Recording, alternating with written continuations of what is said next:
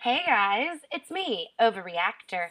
I am back with another episode of Official Timeout, wherein we discuss the rules of the WFTDA rulebook. That's Women's Flat Track Derby Association, and all of these rules can be found at WFTDA.com.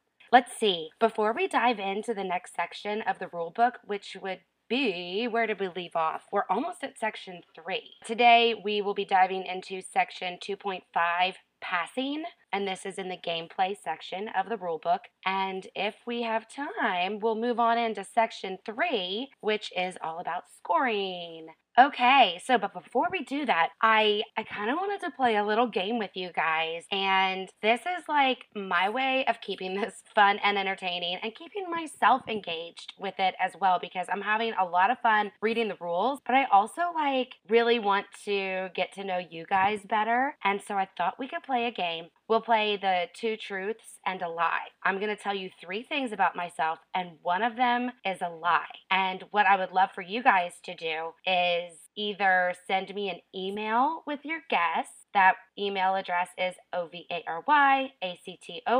at gmail.com. Or you could leave a comment on my Instagram. I'll post a little image of the three topics, topics, stories, whatever you could leave a comment there to put your guess, or you could send me a voice message through whatever podcast app you're listening to. There ought to be a link in the show notes that you could send me a voice message. Then you can send me your two truths and a lie through any of those mediums, right? Email me or voice message or whatever. And then I'll try and guess what your two truths are, and other people can guess them as well. Okay, so I'll tell you three stories, and one of them is not true.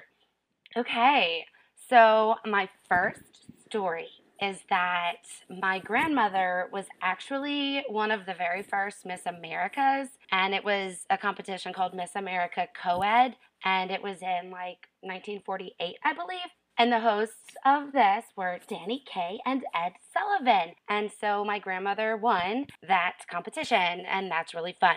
Okay, the second story is that one time I was out, it was with one of my ex boyfriends, and he was like super into hunting, and I'm not like really a big hunter, but I thought like, oh, I'll just give it a shot because you never know. Like, try and do whatever you can for someone that you're interested in. So I went along and he taught me how to use the rifle, but I definitely didn't want to shoot anything because I don't like that. And so he told me just to like aim at a tree and like shoot it. And I ended up shooting an eight point buck on accident. but apparently, that's like a really cool thing. Um, okay, my third story is that a couple years ago, I played a ukulele solo at the Red Rock Amphitheater in Colorado, just right outside of Denver. And it was on the same day as Norah Jones. And um, that was really an honor to be able to play ukulele at Red Rock Amphitheater. Okay, so those are my two truths and a lie. Two of them are real, one of them is not real. So send me in your guesses and I will reveal the answer next time. Okay, so that's the fun game. Let us go ahead and take a quick break and then dive into the rule book. Okay, let's get started. We are at section 2.5 passing. Skaters gain superior position on other skaters by passing them in the counterclockwise direction. Passing another skater refers to moving such that one skater's center of mass, as demarcated by their hips, moves from behind another skater's center of mass to ahead of it. And do you guys remember how we talked about behind and ahead in the glossary? Like, this is the practical application of it right here, right now. So exciting. Jammers only earn a pass if the pass occurs while the jammer is wearing the star on their helmet with the stars showing. All earned passes count as passes. Passes are only earned if the jammer is upright and inbounds during the pass, or another skater skates behind the inbounds jammer, giving up their position. As soon as a jammer earns a pass on an opposing blocker, they also earn a pass on any opponents who are not on the track, meaning that they are not part of active gameplay for some reason, and who cease to be a part of active gameplay prior to the completion of the jammer's scoring trip. This includes a skater who is sent to or serving time in the penalty box, leaves the track due to injury, leaves the track to temporarily fix equipment or skates, was not part of the jam in the first place because their team did not field the maximum number of skaters. Returns to active gameplay behind the jammer. Okay, so those are the examples of a skater who is not part of active gameplay. I'll say them again. They are sent to or serving time in the penalty box. They leave the track for injury or to temporarily fix equipment or skates. Maybe they weren't part of the jam to begin with because they didn't get on the track in time or their team didn't have enough skaters, or if they return to active gameplay behind the jammer. That would be like coming out of the penalty box. Okay, it continues to say a skater who passes someone while airborne is considered to be in bounds if they are in bounds when they leave the ground and the first contact they make upon landing is in bounds. A skater who passes someone while airborne is considered to be upright if the skater is upright when they leave the ground and if the first contact they make upon landing is with their skate to the track. I'm assuming that's in reference to apex jumps. All right, let's move over to the casebook scenario for section 2.5. All right, here we go. 2.5. It repeats the rule that says skaters gain superior position on other skaters by passing them in the counterclockwise direction. Jammers only earn a pass if the pass occurs while the jammer is wearing the star on their helmet with the stars showing. So now we have scenario C2.5.A. White Jammer is on their second trip through the pack and has not yet earned any passes on red blockers. Red Pivot receives a penalty and begins to exit the track. White Jammer passes Red Pivot while Red Pivot is still in bounds. They get one point. The White Jammer gets one point. The rationale is blockers who have been directed to the penalty box but are still touching in bounds, including straddling, can still be scored upon as if they had not been penalized. White Jammer earns a pass on penalized Red Pivot by gaining superior position before Red Pivot exits the track. Keep in mind, if there were other red blockers in the penalty box, Earning a pass on red pivot would also result in earned passes on those penalized red blockers. Bum, bum, bum. And this is why it's like super duper important that if you're called on a penalty, get off the track immediately because the refs know that you are no longer in active gameplay. And if you're just hanging out on the track, like, what? I didn't do anything. And the jammer passes you and you have other teammates in the box, they're gonna get those points. But if you would have gotten off the track right away, then the other jammer wouldn't be able to score those not on the track points until they pass another one of your teammates one of the, your blockers that are still on the track. So if you're called on a penalty, your very first action should be to make your way off the track. End of story. Like, do it. So, that's it for section 2.5. And that's the end of section 2 altogether. Gameplay. You guys are like experts on gameplay now. This is so exciting. So let's just keep on going into section 3. This is all about scoring. Section 3.1 Earning points. Jammers score one point every time they lap an opposing blocker. A jammer laps a blocker if they pass that opponent twice in a row without that opponent having passed that jammer, but score a point only if the lapping pass is earned. See section 2.5, which we just talked about. If an opponent is lapped but a point is not scored because the lapping pass was not earned, the jammer may yield position to that opponent and repass them, earning a pass to score on that opponent. Only blockers can be scored upon. All blockers are considered to be on the same trip, including former jammers who have passed the star. So let's see if there's casebook scenarios associated with section 3.1.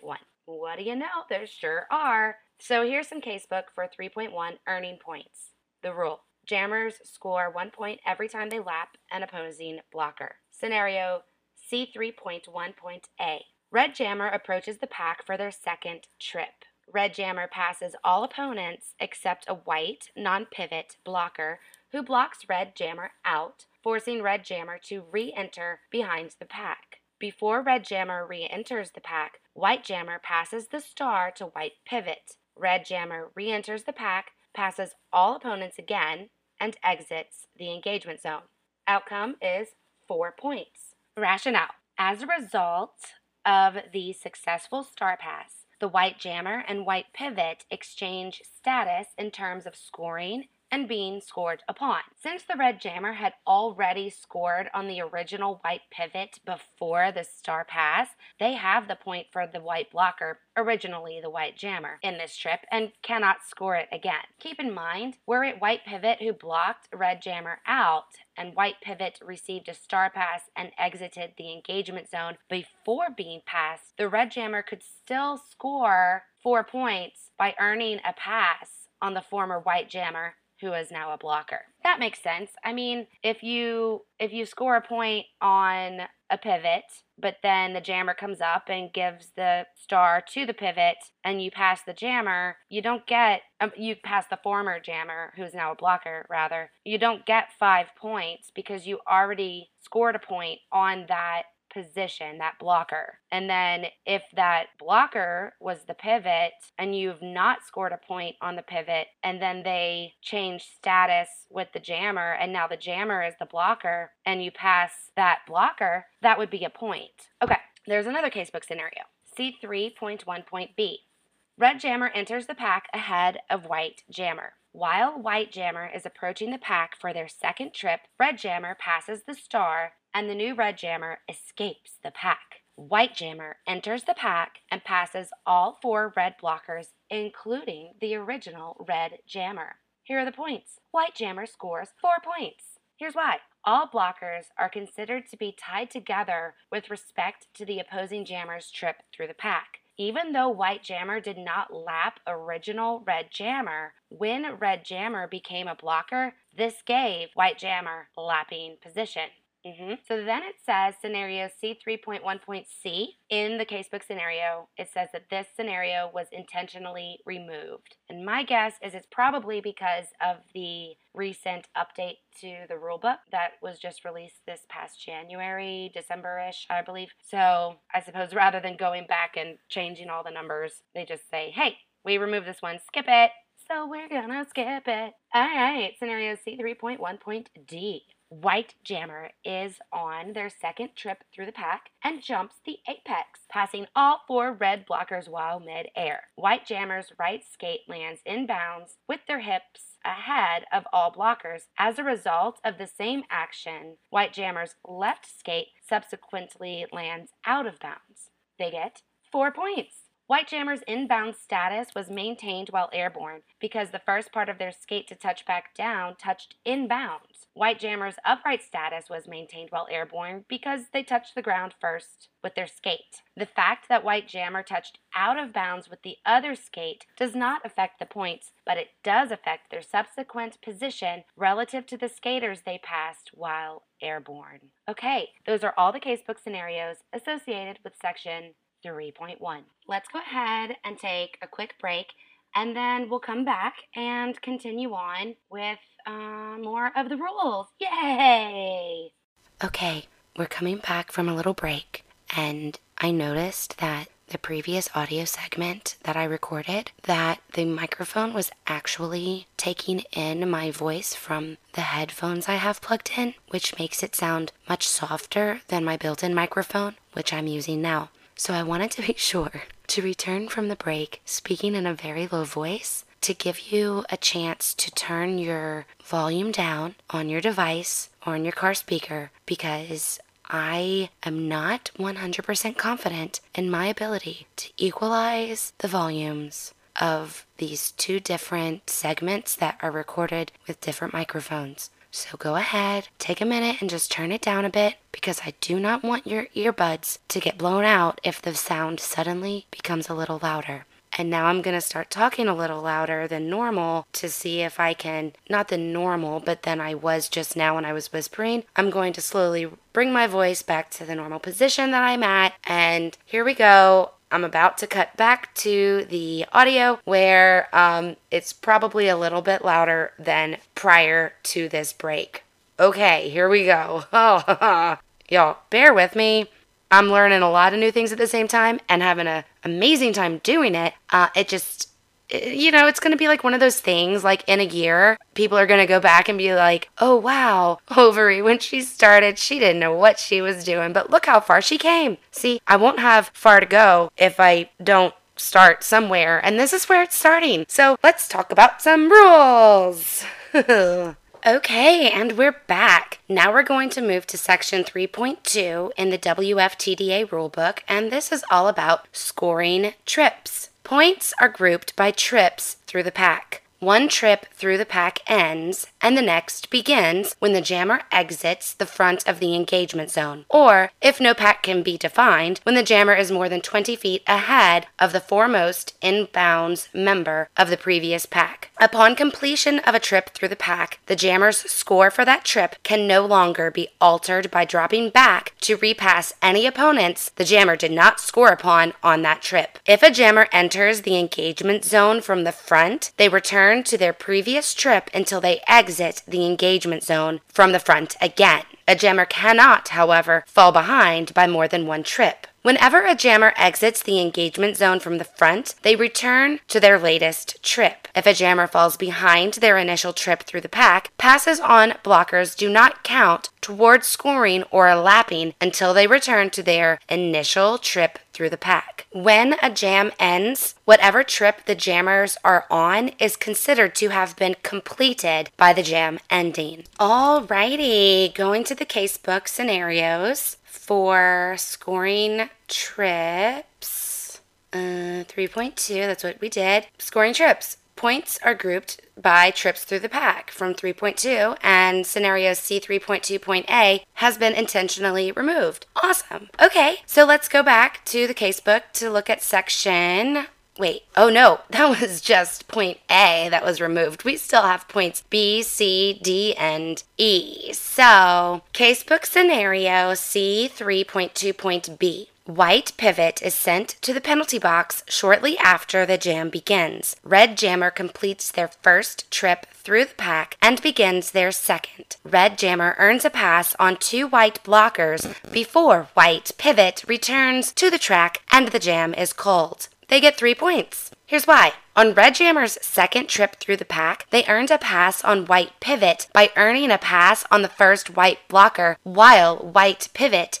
was penalized. Scenario C3.2.C. At the start of the jam, Red Jammer blocks White Jammer out of bounds and skates clockwise. Red Jammer leaves the engagement zone from the rear, re enters it from the front, and skates in bounds to the rear of the pack. White Jammer comes in behind Red Jammer and gets stuck in the pack prior to restarting their initial trip through the pack. Red Jammer skates forward, exits the engagement zone from the front, enters the engagement zone from the rear, and earns passes on all opponents and completes their initial trip through the pack. They get zero points. Here's why. Even though Red Jammer earned a pass while lapping all opposing blockers, and lapping here is in the quotations. So even though the, the Red Jammer earned passes while lapping all opposing blockers on their initial trip through the pack, passes prior to initial trip do not count toward lapping blockers. Uh uh no sorry, Bob. Not gonna pull a fast one on this gal.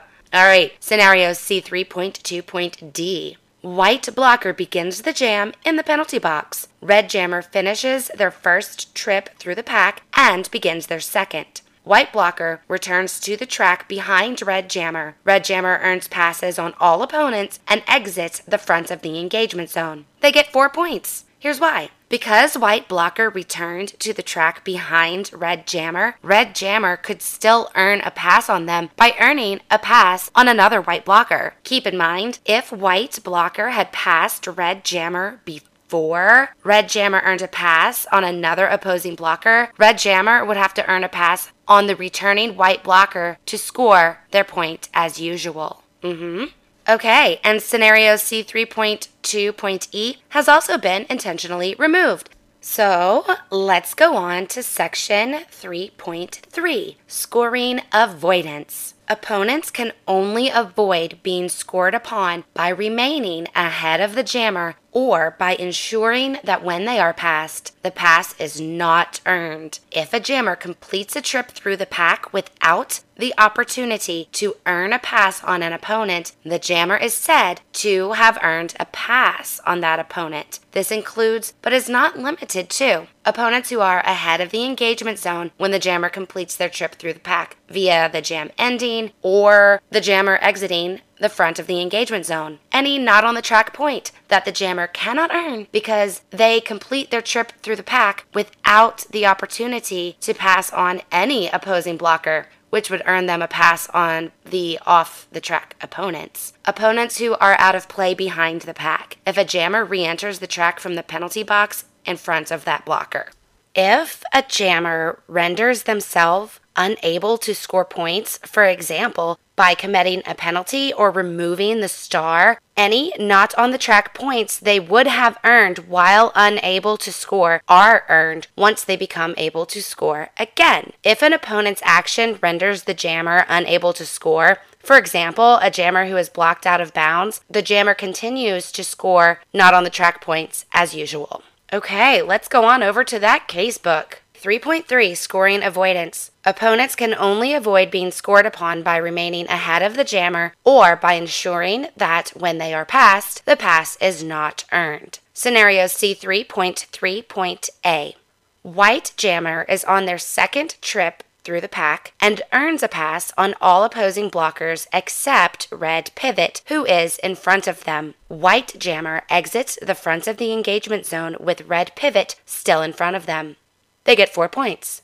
The rationale Leaving the engagement zone ahead of the opposing jammer is not a valid means for a blocker such as Red Pivot to avoid being scored upon. Via this action, they denied White Jammer the opportunity to earn a pass on them during their second trip through the pack. Thus, White Jammer is considered to have earned a pass on Red Pivot upon completing their second trip through the pack. The other opposing blockers had already been scored upon as usual. Keep in mind, had the jam ended before White Jammer exited the engagement zone, but while Red Pivot was ahead of them and also ahead of the engagement zone, White Jammer would have earned the pass on Red Pivot for the same reason because the jam ending completes the scoring trip. However, had Red Pivot remained inside the engagement zone but ahead of White Jammer, White Jammer would not have earned a pass on Red Pivot because they had the opportunity to do so while inside the engagement zone. Okay, scenario C3.3.B. White Jammer is on their second trip through the pack. They earn a pass on all opposing blockers except Red Pivot, who is in front of them. Red Pivot forces White Jammer out of bounds and then goes out of play. Red Pivot turns around, returns to play, and ends up behind White Jammer, who is still out of bounds. White Jammer re enters in front of Red Pivot and just ahead of the engagement zone. They get three points. Here's why. When White Jammer re entered the track outside the engagement zone, their second trip through the pack was complete. At that time, Red Pivot was in play. As such, White Jammer had the opportunity to earn a pass on Red Pivot during that trip through the pack by returning to play inside the engagement zone and then passing the Red Pivot. Scenario C3.3.C White Jammer begins their second trip through the pack. Red blocker 1 is sent to the penalty box. Red blocker 2 removes themselves from play to address an equipment issue. White jammer has not passed red blockers 3 or 4. The jam is then called off. They get 0 points. White Jammer did not earn a pass on any opponents before the jam ended. Keep in mind, White Jammer had the opportunity to earn a pass on Red Blockers 3 or 4 and would have thereby earned a pass on Red Blocker 1 and Red Blocker 2 for a total of 3 points. Scenario C3.3.D. White Jammer begins their second trip through the pack. Red Blockers 1 and 2 are already seated in the penalty box. Red blocker 3 goes to the box for a penalty. Red blocker 4 removes themselves from play to address an equipment issue. White jammer skates past their own teammates. They get 4 points. Here's why. Because there was no opportunity for White Jammer to earn a pass on any of their opponents, White Jammer earns a pass on all of them by completing the trip through the engagement zone as defined during a no pack situation. Casebook scenario C3.3.E. White Jammer begins their second trip through the pack. Red blockers 1 and 2 are already seated in the penalty box. Red blocker 3 loses a toe stop and removes themselves from active gameplay. Red blocker 4 is issued a penalty and is told to remain on the track but skates off anyway. White Jammer skates past their teammates and Red blocker 4 while the officials tell Red blocker 4 to return to the track. White Jammer gets 4 points. Because Red blocker 4 was not sent off the track to the box, that blocker is still part of active gameplay, just out of bounds. When White Jammer skated past Red Blocker 4, the pass was earned as usual, even though Red Blocker 4 was out of bounds at the time. If Red Blocker 4 had taken off quickly so that White Jammer was denied the opportunity to earn a pass on Red Blocker 4, then when White Jammer completed their trip through the engagement zone, they would have had to earn a pass on Red Blocker 4, just as though Red Blocker 4 were ahead of the engagement zone, but still in bounds. Because there is no pack, White Jammer's trip through the engagement zone is completed when they are 20 feet or 6.10 meters in front of the foremost inbounds member of the prior pack, in this case, their teammates. Scenario C3.3.F.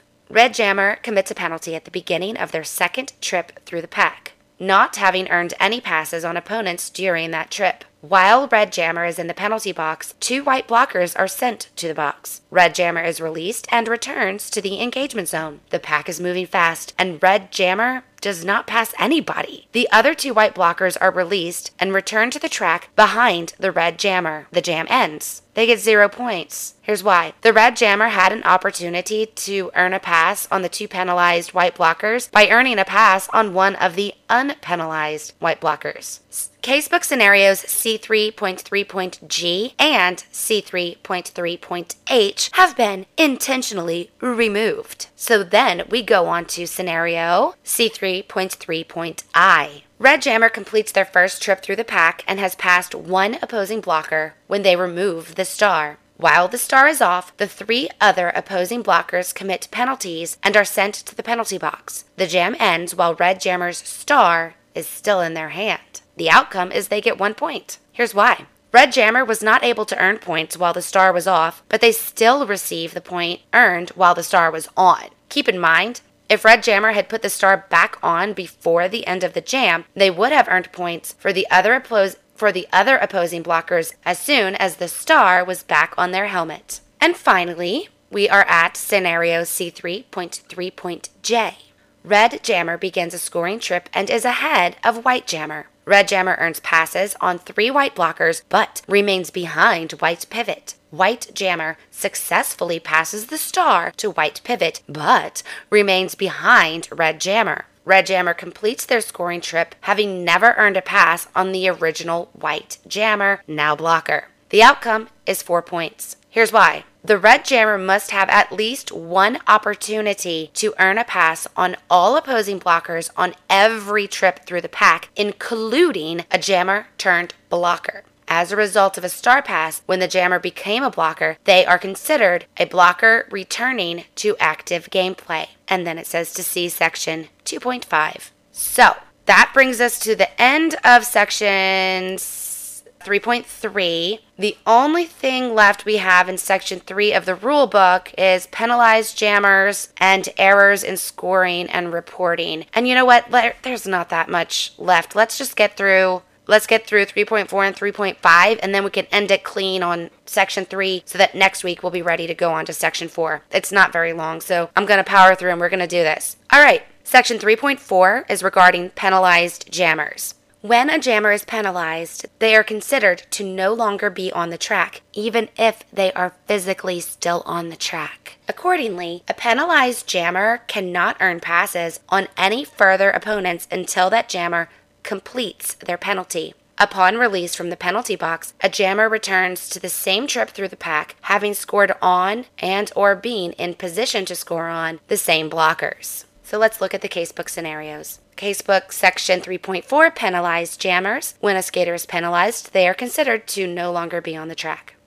Scenario C 3.4.A. Red Jammer completes their first trip through the pack and has not passed any opposing blockers when they commit two penalties in quick succession. They are sent to the penalty box for 60 seconds, during which all four opposing blockers also commit penalties and are sent to the box. Red Jammer returns to the rear of the pack, but the jam ends before they can pass any opponents. The outcome is zero points. Here's why. The Red Jammer did not earn a pass on any opposing blockers, so they were not eligible to earn any not on the track points. Keep in mind, if Red Jammer had earned a pass on any opposing blockers before their penalty was served, they would have earned points for the other opposing blockers upon returning to the track. Also, keep in mind, if Red Jammer had earned a pass on an opposing blocker once they returned from serving their penalty, but before the jam ended, they would have also earned a point on any opposing blockers still seated in the box or any opposing blockers returning from the box behind the Red Jammer. Okay, the final section in the gameplay. Nope, we're not in gameplay. We're in scoring. I said gameplay earlier, but I meant scoring. Um, the final part in section three, which is scoring, is regarding errors, errors in scoring, and score reporting.